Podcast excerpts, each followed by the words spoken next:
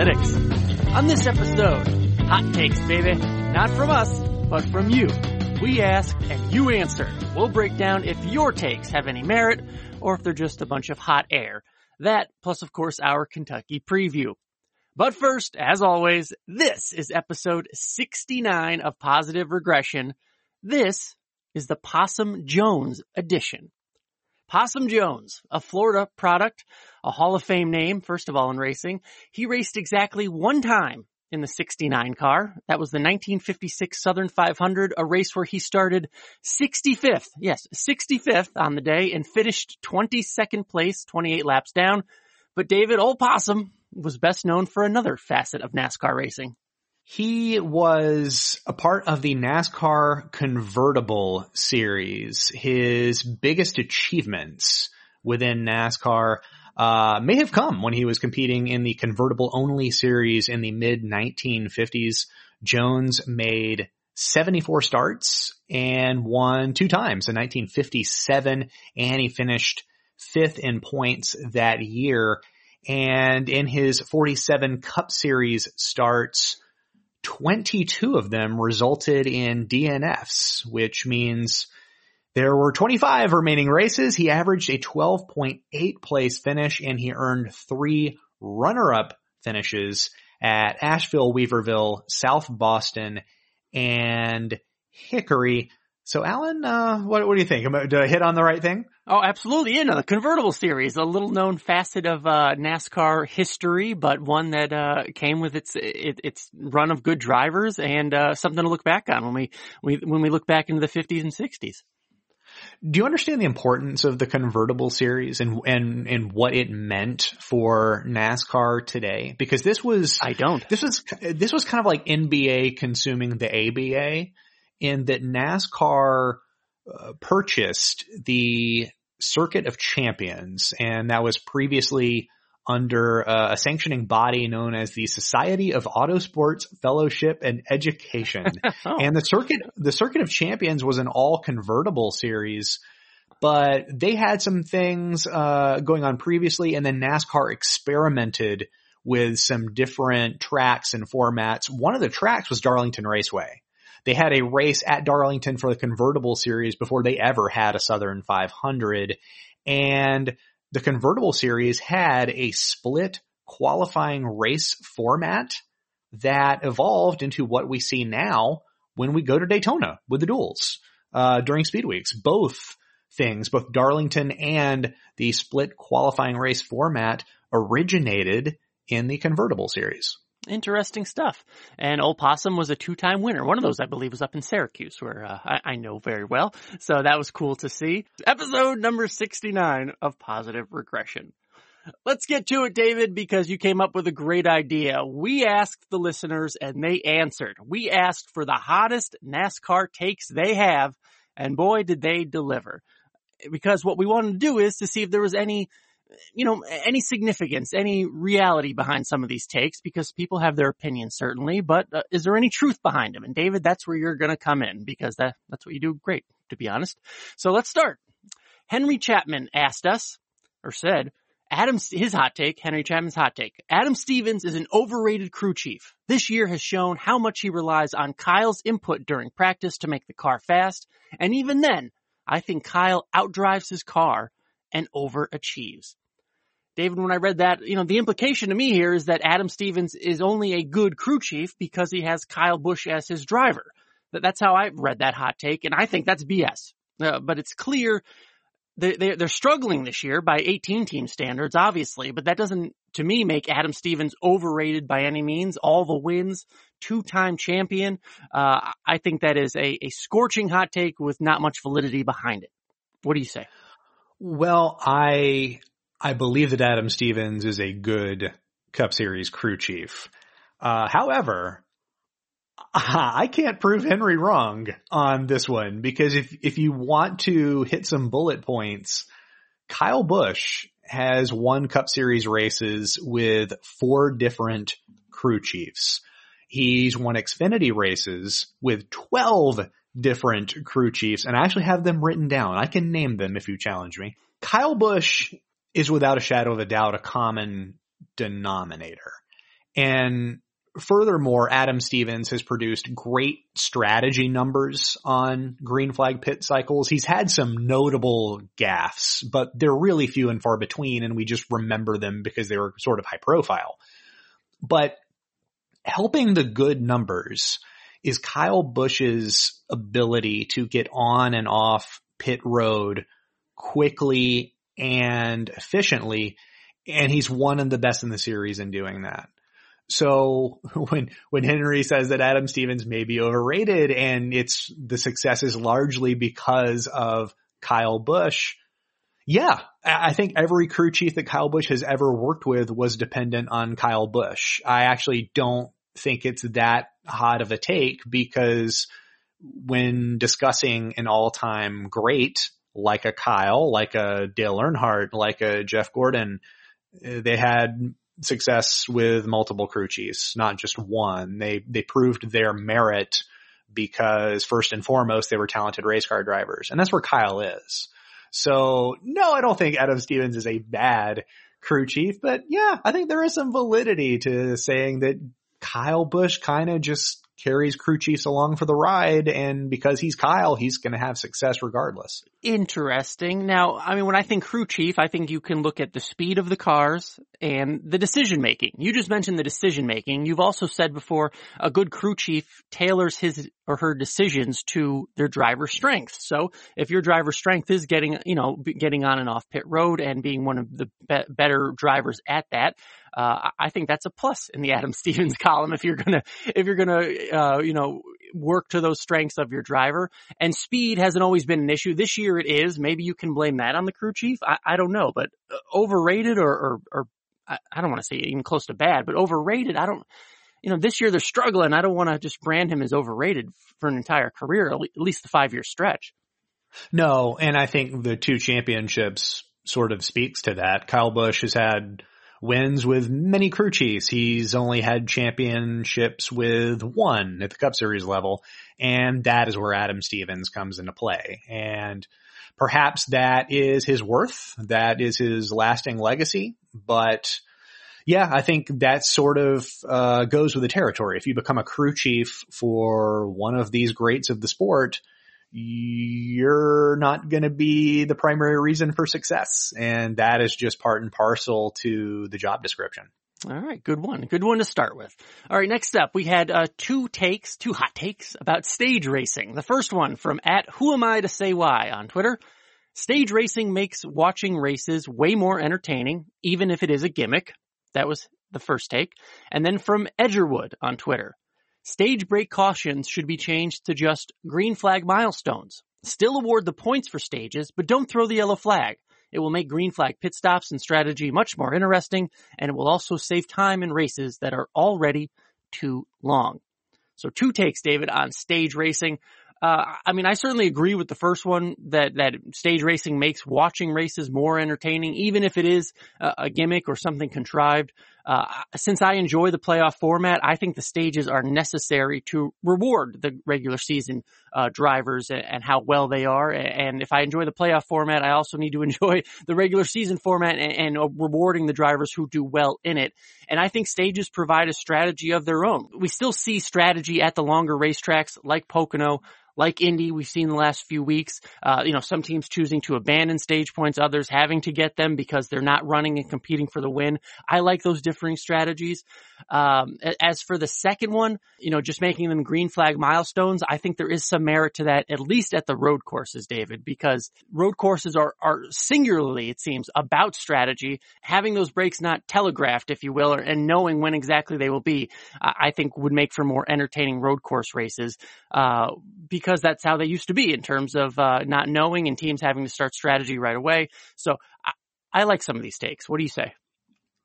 You know, when stage racing was first announced, and stages, by the way, are are the brainchild, brainchildren, I guess, of NBC, right? Like, so don't, I mean, when, when you see stages, th- this is something that NBC wanted when they came back to NASCAR. They spend a lot of money to broadcast the sport. They have leverage and they use their leverage. When it was first announced, I thought that this was going to mean a longer intermission or something like a halftime break. Uh, when the truck series originated, they had halftime breaks. I thought that was what this was going to be because, because I thought, okay, I can kind of get behind this idea because you can have this break. You can get all of the commercials on TV out of the way and we can see a lot more green flag action, which I was all for. That is absolutely not what this became. And it became uh, more along the lines of a competition caution. So it probably exists somewhere in the middle between two extremes. And I think that we should be leaning toward one of the extremes, but not in the middle. So here, here's, here's my take on this. I do like the stages. It does seem weird to me that people can complain about it when if you're just watching a race on a Sunday, having a relaxing day, you can sort of choose to ignore that the stage breaks are even happening or that we are competing like this because there's going to be a, a, a, winner at the end of the day. That's, that's not going to get in the way of that. Uh, so I, I do like it and I like the strategy that it presents. We spoke about this before Talladega that we think stages have made drafting tracks a little bit more palatable for all of the competitors involved, which is great. But I think I'm with Edgerwood 100% on the idea that the stage break cautions should just be milestones. In the cycling world, this would be a checkpoint. If you watch a major tour like the Tour de France, they don't just have an overall winner or an overall leader wearing a yellow jersey. They also have uh, a sprint race leader wearing a green jersey and a, a mountain leader wearing a polka dot jersey for the best climber and they reward points during the race based on various checkpoints. There's some on the flats. Those are given to the sprints. Some in the mountains are given to the climbers. I, I'm fine with that. Just keep it rolling. Do it at every track. Make the cautions become more natural, less artificial and build a race from there. Um, I, I can see the merits in rewarding points during a race, but I don't want it to impact how the race breaks as a whole. So yeah, I would say lean into the extreme. I like Edgerwood's take. All right. I mean, that's obviously fair, but there's also a reality element to it in terms of this is entertainment and sports. And the, the, I guess the complaint is, or the solution is that you can show commercials during those stage breaks, commercials that would uh, necessarily be shown during green flag racing. So if you want more green flag racing, I think the answer on the TV side is uh, using those stage breaks to get some of the commercial breaks out of the way because this is a business and it is entertainment. So there there has to be a fine balance there. I think that's why uh, some of the, the, the cautions are where they are in terms of the stage breaks because that's when the TV money gets made. So um, it's tough to balance both. I would say, David. Yeah, that's and that's fair too. I, I that's why I thought when when these things were announced, when stages were announced, that this was going to help get all of the commercials off the docket, out of the way. We could focus on green flag um, runs. Even even now, it's tough to do with TV because no advertiser really wants to spend money on the the side by side where their ad is going on next to a live look at the action because you know where a fan's attention is. They're not going to pay attention to the ad. They're going to keep watch of the race, which makes sense. But it is tough. You, you do have to kowtow to the advertisers because they're the ones paying the networks and the networks are the ones paying the series. So it is a little bit tough. I don't know that we're ever going to live in a perfect world. Um, but there might be a better way to, to do this. We shall see. All right. Next up on the hot take list, Mike Windsor asks us or tells us even with the win at Martinsville, Martin Truex Jr. has to be the biggest underperformer of 2020, considering the preseason expectations. David, a driver with a win already at Martinsville, I, I can't give him that title. If you've got a win, as Martin Truex Jr. does at Martinsville, I can't give him the title of underperformer of 2020. I think he gets a little leeway, again, having the, the new crew chief with James Small. Uh, but you tell us, I mean, you made preseason projections. So what do the numbers say? the numbers say that this is true. His Oh, projected Mike. his projected peer of the 2020 season uh, was 3.422. It's currently 1.438, uh, which means he's over two whole points off of his projection. But if you're a Martin Truex fan, I don't know that you need to get too down on this because like Mike pointed out, he won a race at Martinsville and that puts him in the playoffs. So whatever is wrong with the 19 team, they've got some time to figure it out before these races start to really matter towards a championship. And I, sh- I mean, it should be said, I, I would expect some positive regression in the second half anyway, because if you look at some of his peripheral numbers, his surplus passing value is again a positive. He went into the Indianapolis weekend as the third best restarter in the series. And Alan, a guy like that won't just have two top five finishes to his name for an entire season. Eventually there's going to be an uptick. Yeah, and when we talk about underperforming, or when, for you know, for those who just may not know, your peer score essentially means what the driver is doing with the equipment that they have. So the speed of that 19 car, what it's capable of, he's not living up to it. Is that is that how we can read that that disparity in in the peer projection versus what he's doing so far? Yeah, because we're talking about a guy with top five speed right now. And if he's struggling to finish in the top five, certainly there's a, a pretty, a pretty significant gap in performance versus results. And eventually with time, that gap is going to close. We talked about James Small and the success that some of the sport's all-time great crew chiefs had in their first years because it's not much. Uh, so our expectations shouldn't be high for James Small, but it's been a it's been a weird season to to have a, a crew chief debut. Um, he hasn't been in the shop very much during the pandemic. He's rarely seen Martin Truex face to face and and worked with him in that regard. So this has been a bit different. I would say the fact that they already have a win and have a playoff spot locked down works to their benefit because now they can kind of get that problem out of their focus. They're in the playoffs. So they don't have to worry about that anymore. Now they can place all of their focus on just getting a full race right because right now all we see from Martin Truex is looking very good and very fast in spurts and those spurts don't result in worthwhile race finishes. And that's what Martin Truex is lacking. All right, good observation from Mike Windsor. Next up from Adam Sturgeon. Daniel Suarez has been a mere victim of circumstance in the driver market rather than not having the ability to be in a top team. Uh, David, I think, I think this is a good take. Uh, we've talked about Daniel Suarez before. He was the first driver out of the playoffs last year and likely would have got there with some strategy calls in terms of, uh, stage points. So if he makes the playoffs last year, does that change our perception of Daniel Suarez if he's suddenly a playoff driver? I think it does. Look at Daniel Suarez's career in terms of the different crew chiefs he's had. His entrance into the Cup Series, thrust in quickly, a lot, a lot sooner than he planned. Uh, thrust to different teams a lot faster than he planned. Nothing on the business side seems to have gone his way, and I don't think that has much anything to do with his ability. So I do think Daniel Suarez could th- survive and thrive on a top team. He just needs that steady opportunity. Is that fair?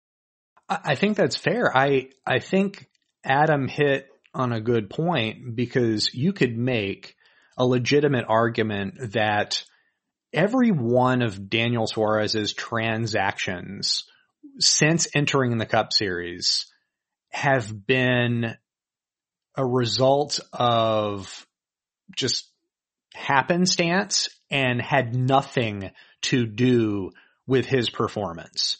So even, even from the beginning, he was promoted from the Xfinity series to Cup a year before what was originally planned. And that was thanks to Carl Edwards out of nowhere retirement.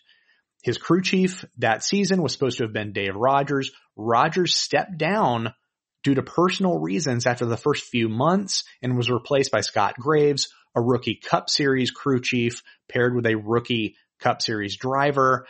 Probably not the best situation. Suarez was summarily booted from his JGR ride because Furniture Row Racing closed, making Martin Truex a free agent. And we've talked about this on a previous episode. Defending champion Martin Truex. yeah, Furniture Row closed in part because they were supposed to get Daniel Suarez in a second car. So lots of irony there. Daniel Suarez last year, you pointed it out. He ranked 13th in Peer. He missed the Cup Series playoff by four points. And that was his lone year at SHR. Afterwards, he was replaced by the president of the company's son. Whether Cole Custer deserved it uh, is sort of uh, beyond Daniel Suarez's control. So uh, yeah, I mean, and that decision itself, that took a while to make because Suarez was made a free agent after all of the marquee rides were accounted for and even some of the middle tier rides. He had to settle for a ride with Gaunt Brothers Racing, which prior to 2020 had never competed in a full season at the Cup Series level.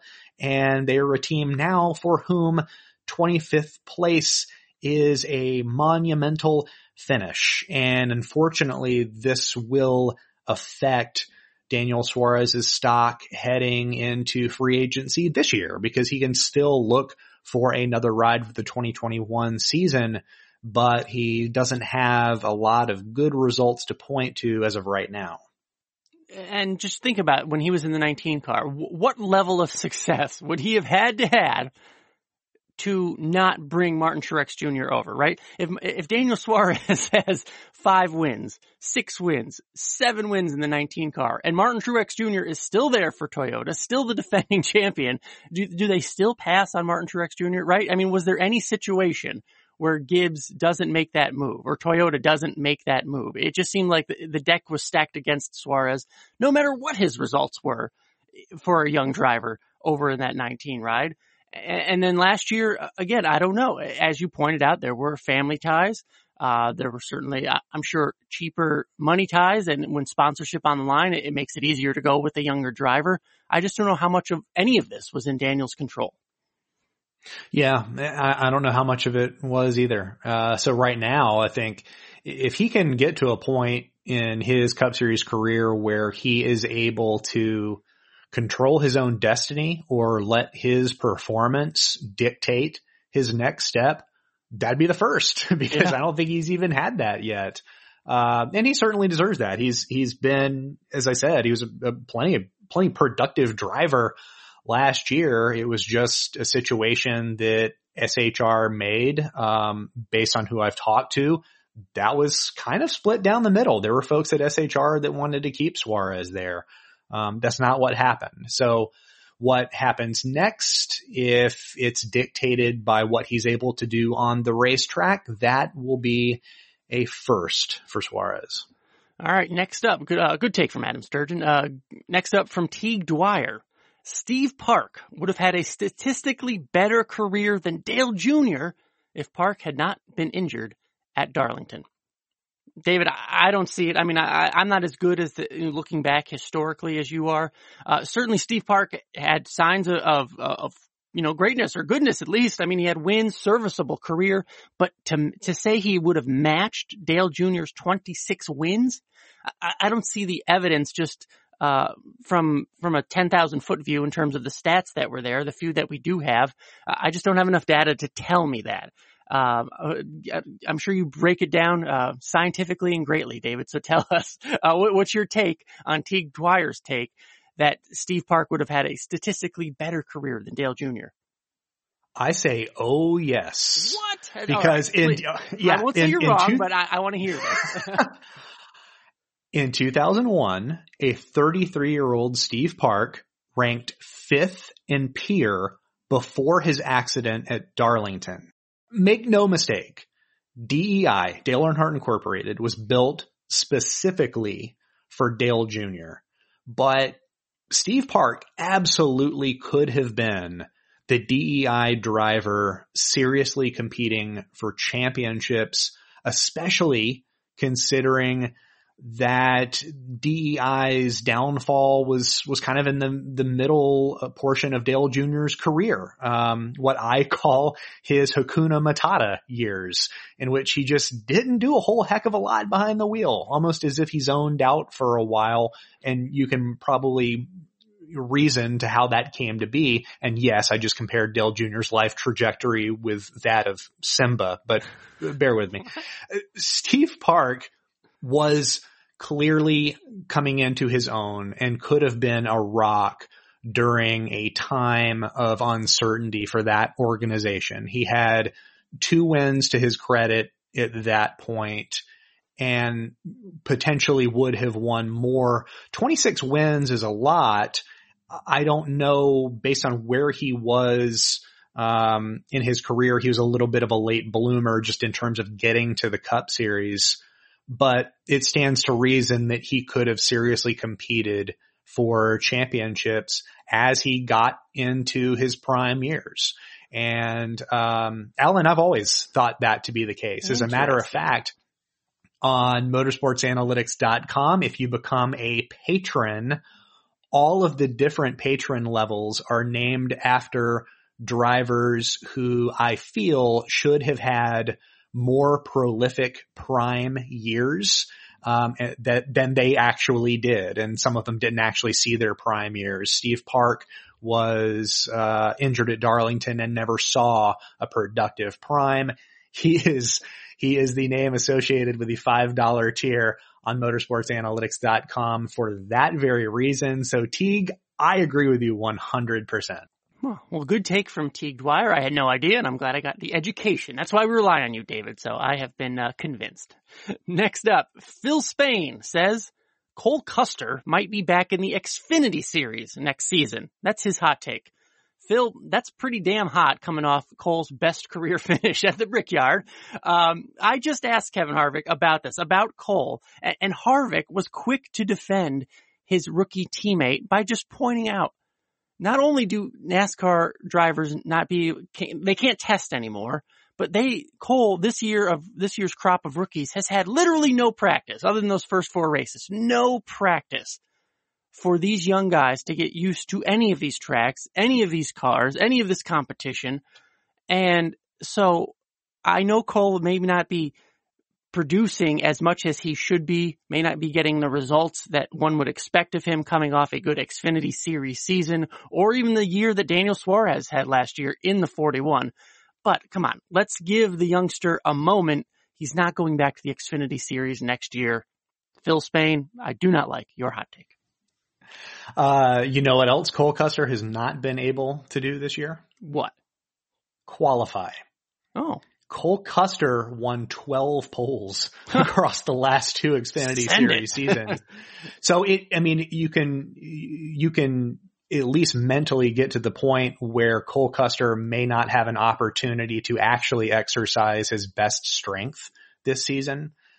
You know, if he was in the Xfinity Series this year, he'd probably win 15 races and learn absolutely nothing. Hmm. Um, I mean, I, Phil's take is fine, I, I, I think, but it, it's one that's probably universal to all drivers under the ages of 24 and 25, especially right now, that they all need more seasoning. But there isn't a hybrid series between Cup and Xfinity where these guys can go. And like you mentioned, there, there are no practice sessions on weekends. So yes, while Cole Custer is a 22 year old driver who is struggling to pass in the Cup Series, uh, and was thrown into the deep waters of Cup, this is probably where he should be if he wants his ability to progress. And right now, all of this is manifesting in a team ranked 27th in owner points.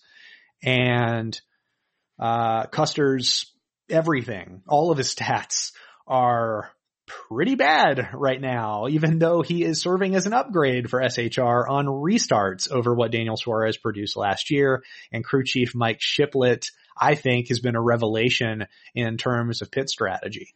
Uh, Cole Custer was not a lights out prospect in his first Xfinity Series season. He actually ranked dead last among series regulars in surplus passing value in 2017. And it took time. It took three seasons at the Xfinity Series level for that to improve.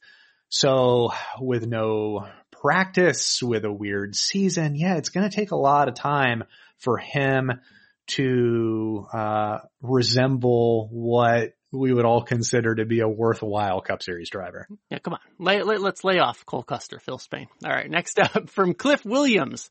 He says there should be no limit to the number of cars a team can have. I took this as an ownership type question, David. Did you like the, the limit? Yes. Of, okay. So yeah. yeah, Cliff Williams says there should be no limit to the number of cars a team could have. Cliff, I say bad take. There should be a limit, uh, just because look, there's 40 entries in a field now, right? I mean, how much, how many Hendrick cars do you want? Do you want them controlling an eighth or a fifth of the field, a quarter of the field? I think that's bad news for the sport. I don't like it, David. I am so diametrically opposed with what? you on what, this. What, what, do you want? The, the Hendrick Gibbs Racing Series? What is this? Okay. That rule was put into place prior to the economic recession of 2008. That, that changed everything. Okay. Prior to that, there was this concern uh, widespread across the industry. I have a, a, a, pretty vivid memory of reading an article by David Caraviello on NASCAR.com, and he was it was it was a satirical take, but it suggested that there were only three car owners in this series. And even then, I thought that that's a little bit exaggerated because if a one car owner owned a third of the series, they would also be on the hook for $260 million worth of sponsorship. And I'm sorry, but that's not realistic. No one's going to go get that. It, that rule was also supposed to entice new owners to enter the sport. And there have been some, Ray Evernham, Michael Waltrip, Barney Visser, and they're no longer here. All, all we have left is Rick Ware. Uh, and there were other outside businessmen like Rob Kauffman who bought into other organizations instead of starting programs of their own. So I think the rule has outlived its usefulness. In my opinion, if Joe Gibbs Racing or Stewart Haas Racing can find funding to support a fifth car and thus create more jobs within the industry, then that should be welcomed with open arms.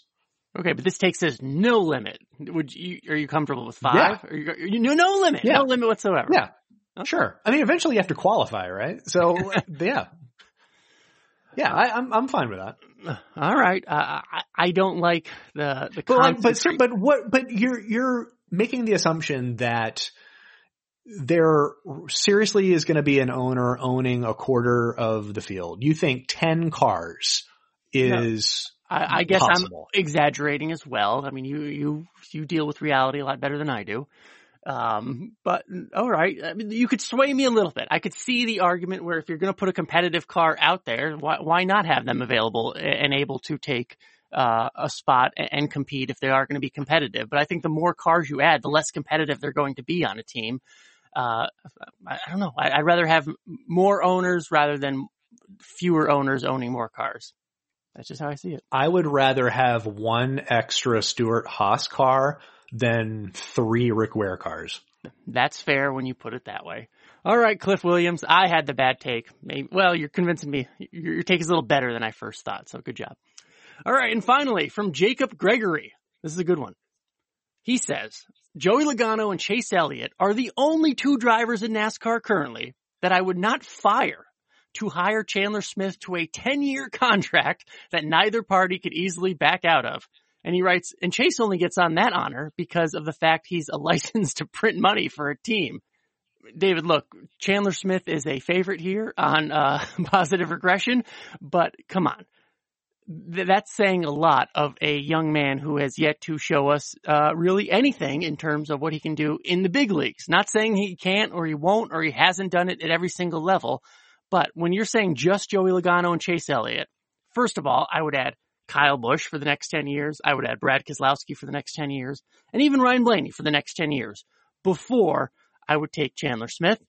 uh, you got to show me more if you're going to take off some of these drivers. It, it, that's that's just a little too much for me to only put Joey Logano and Chase Elliott over the potential talents of Chandler Smith. It seems ridiculous. Yeah, so I'm I'm I'm willing with you to expand the list to include a few other drivers that are close to championship material right now because what's the saying in baseball? Flags fly forever. Like the whole goal is to win championships. And if you have a driver that's able to do that right now in a program that can certainly do it, that's going to be very difficult to part with. Now, having said that, I want to see one Xfinity series season from Chandler Smith.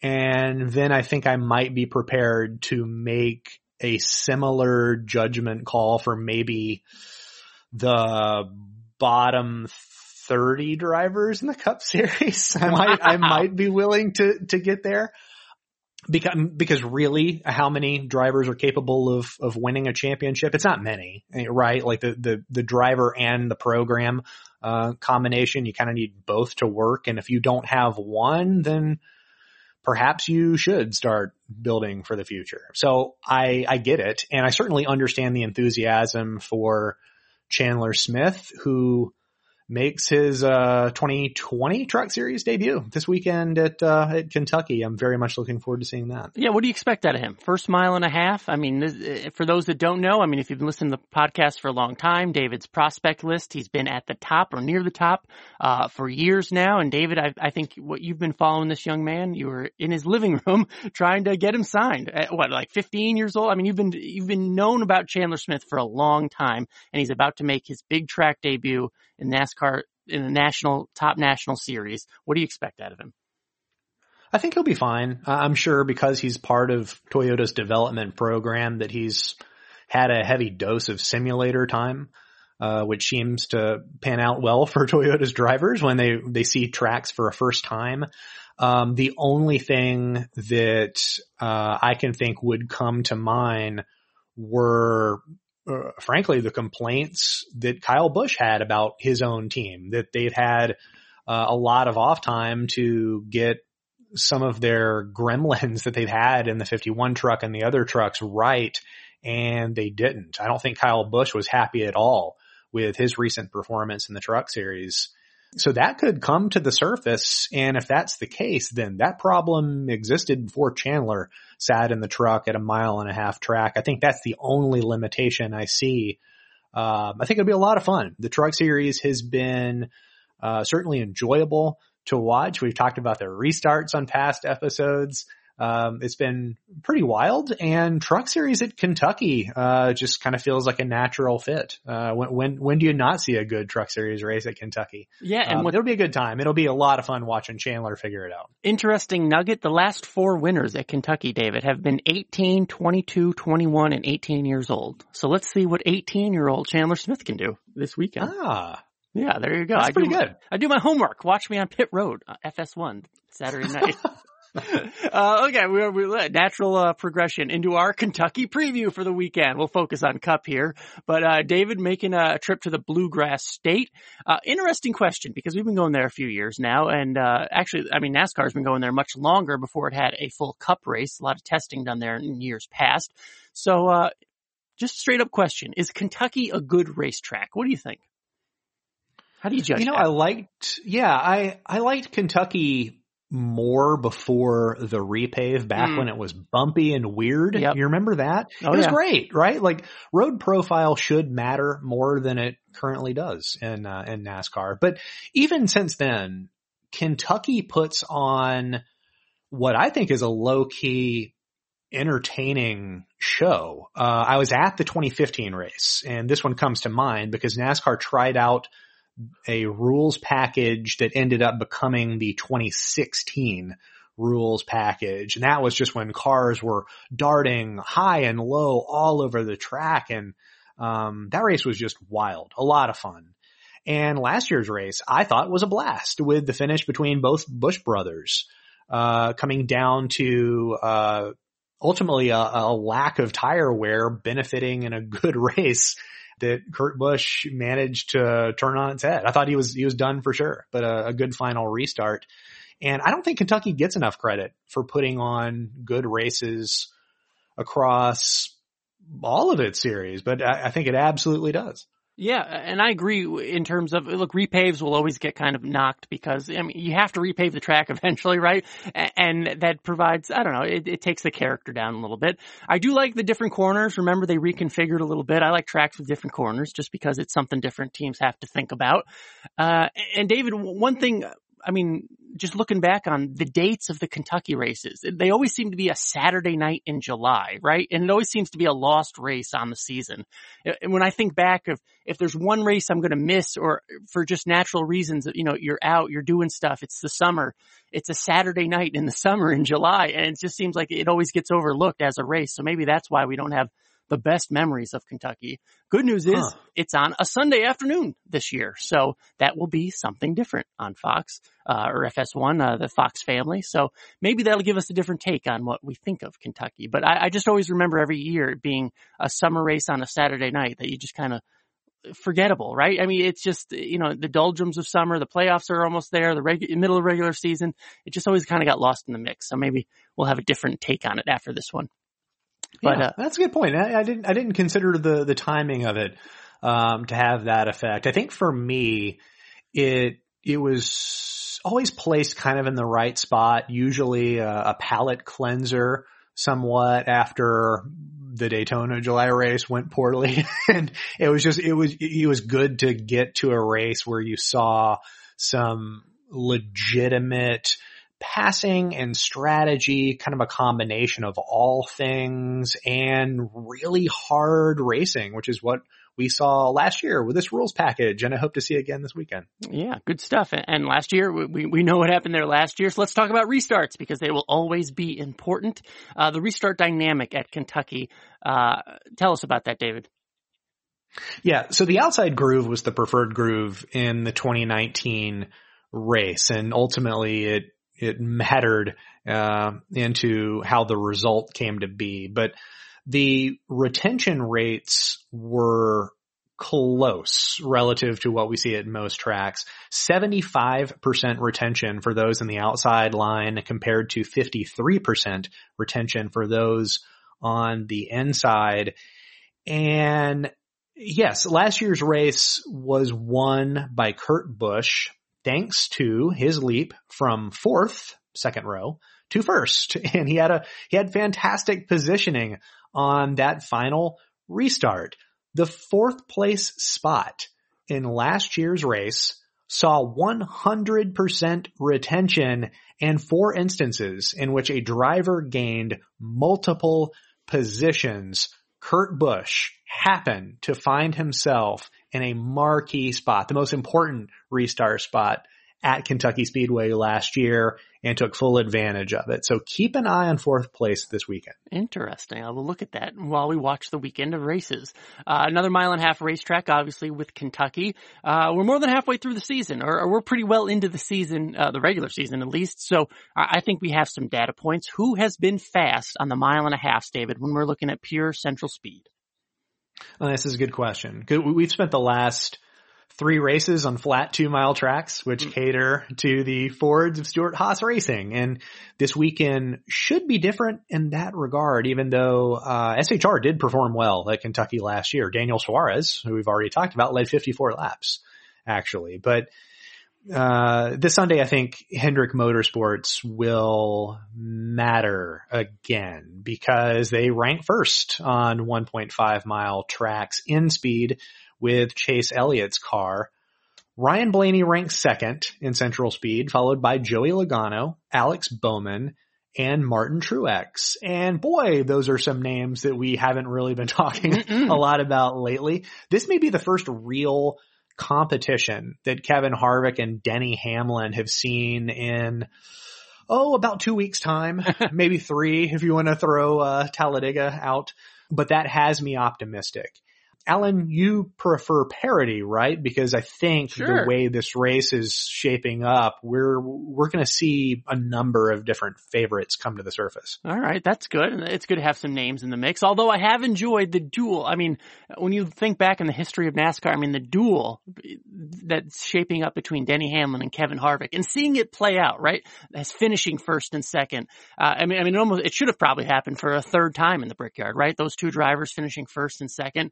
I like that natural story playing out. So as much as I like as many competitors as possible, it's two, it's really cool to see two drivers, you know, kind of one up on each other, two teams, two strategists, two pit crews, uh, all that stuff. It's pretty cool. Um, but no, we'll see uh, if the if the other Gibbs cars and the Hendrick cars can uh, you know make their names once again this season. All right, let's pick our contrarian contenders, David. Uh, last week, I'm, I I came within two corners of nailing the Maddie D pick, and that really pissed me off. Um, again, Maddie D is probably far more pissed off, as is Austin Dillon, but uh, I was a little pissed off when Maddie D didn't make it to the finish line. But that's just me. I've got my eye on William Byron hmm. for this weekend. He enters the Kentucky race with the seventh fastest car on mile and a half tracks. And that's interesting because the results that he's produced on mile and a half tracks certainly don't, uh, relish speed. He's earned finishes of 22nd at Las Vegas, 20th at Charlotte, 12th at Charlotte, 33rd at Atlanta, and 9th at Homestead, which means we haven't seen a finish that jives with his top end performance. And eventually that should correct itself. And I think it might happen, uh, this Sunday. Are you saying positive regression? Oh, I think so. I, it's, it's bound to happen, yeah. right? Like you can't, you can't keep a bad team down for so long. And this 24 team, even last weekend you saw Chad Knaus's reaction to, yep. to, to blowing a tire. It's, gosh, they've got a lot of speed with very little results to show for it due to a litany of circumstances. So at least once this season, it has to go right for them, you'd think. Yeah, we even got an F-bomb on the radio from Willie B. I thought that was pretty funny. So, um, so you picked uh, William Byron. I'm picking another young driver, David. This is more of a gut call than anything, but I'm going with Christopher Bell. Christopher Bell did not start off this season very well. Uh, call it the rookie doldrums, call him whatever you want to. But lately, since we got back from the COVID break, uh, on the mile and a half, look, he had an eighth at Homestead, ninth in Charlotte. He was 18th in Atlanta, one lap off the pace, but what have you. I'm, uh, I just I think it's coming around. He, he changed expectations, uh, where, you know, running 12th to 8th is something of a victory. We've seen him run in top fives during races. I think he can sneak out a top 10 and be a tremendous value for your, uh, fantasy team or for your picks this weekend. So I think he is my contrarian contender. Currently ranked 13th in peer, Christopher Bell. And here's an interesting fact for you. He did not retain a non-preferred groove restart position inside the top 14 until race number seven and now he is the number one non-preferred groove restarter wow. in the series. that, All right. That is, uh, I did not so know when that. You, when you talk about the turnaround that's been happening, oh, it's been quite a turnaround for, for Christopher Bell. And I've got to think that it has, uh, LFR optimistic and, uh, I don't know. Let's see where this takes him. Could take him to the playoffs. Good for him. Good for him. All right. Well, good episode. Episode number 69 of Positive Regression. Don't forget, we are available available on Apple Podcasts, Google Play, Stitcher, Spotify, Podbean, and Luminary. We are available no matter your device. Our entire catalog of episodes is available for free at posregpod.com. If you like what you're hearing, please leave us a rating or a review. That stuff really does help spread the word about this podcast. We notice it's so appreciated. Tell your friends. If you have questions, if you have hot takes, send them to us. You know we read them on Twitter at PosRegPod, P-O-S-R-E-G-P-O-D. David, you're always working hard. What are you working on? This week on motorsportsanalytics.com, I looked into the big three of 2019 in the Xfinity series. Cole Custer, Christopher Bell, and Tyler Reddick. Uh, wanted to give them a proper evaluation, dusted off the spider charts, uh, just to understand how their teams were going about grabbing track position this season. And later in the week, you will see an article about Kyle Busch, the good and the bad of his 2020 season and where it can go from here. So please do me a favor, check all of that out. I love a nice spider chart. Good stuff. Uh, you can catch me on the Fox family of networks, of course. Watch Race Hub every night, Monday through Thursday at 6 p.m. Earlier this week, I interviewed Kevin Harvick after the Brickyard. We talk a little Brickyard, but there's there, there's more stuff in there about the season, Stewart-Haas as a whole. So go check that out uh, for a little insight on the 2020 season with Kevin Harvick. But also, I'm back at the track this weekend at Kentucky. I'm doing the ARCA race from pit road and the truck race in the same day. So that'll be my first foray into the ARCA series. So, uh, uh, we can all watch that together. Let me know how I do there. But uh, keep it on the Fox family. Remember, it is on uh, FS1 and Fox this weekend. All the the racing, and then it switches back to NBC uh, after the All Star race. But uh, just just watch all the racing you can. And uh, for David Smith, I'm Alan Cavanna. Thank you for listening to Positive Regression. We'll be back next week.